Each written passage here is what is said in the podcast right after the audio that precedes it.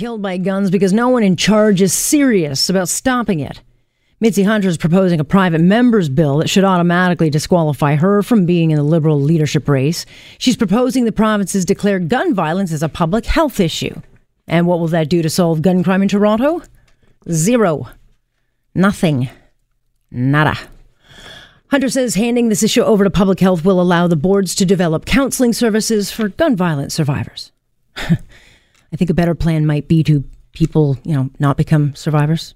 Wouldn't a better plan be maybe to stop the shootings?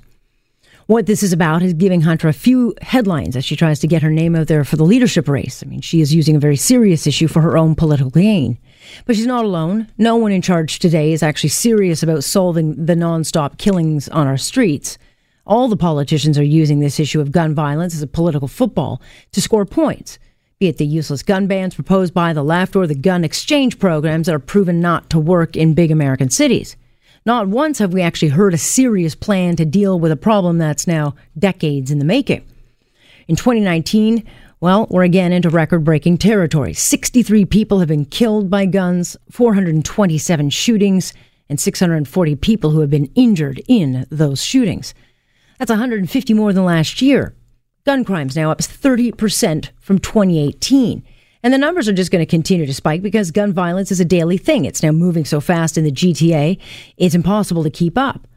What's clear is the GTA is a gangbanger's paradise, and we're just all collateral damage in the turf war. Why? Well, it's simple. The gangbangers know how feckless the laws are and how feeble our politicians. We don't need public health to provide services for survivors. We need leaders to lead, to get serious, to stop pandering to activists and allow cops to do their jobs, create no tolerance laws for those caught with guns, kick offenders out of public housing, and invest in these high risk communities that you've allowed to turn into ghettos. And for once and for all, politicians need to stop playing politics with gun crime. And that is my point on point for what has been an incredibly busy Thursday, November 14th. Great to have you here